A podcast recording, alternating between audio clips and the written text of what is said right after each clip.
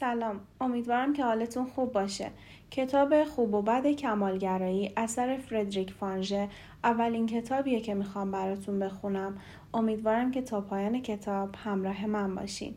بخش اول. همیشه بهترین باش. کمالگرایی چیست؟ آیا شما اغلب تمایل دارید که هر کاری را خیلی خوب یا حتی به بهترین شکل ممکن انجام دهید؟ آیا همیشه می خواهید بهترین باشید؟ اگر کمالگرایی یکی از ویژگی های شخصیتی شما محسوب می شود بدون شک در دستیابی به موفقیت به شما کمک خواهد کرد. تلفیق خواسته انرژی و وسواس یا همان کمالگرایی باعث می شود که شما با چالش های جدیدی روبرو شوید.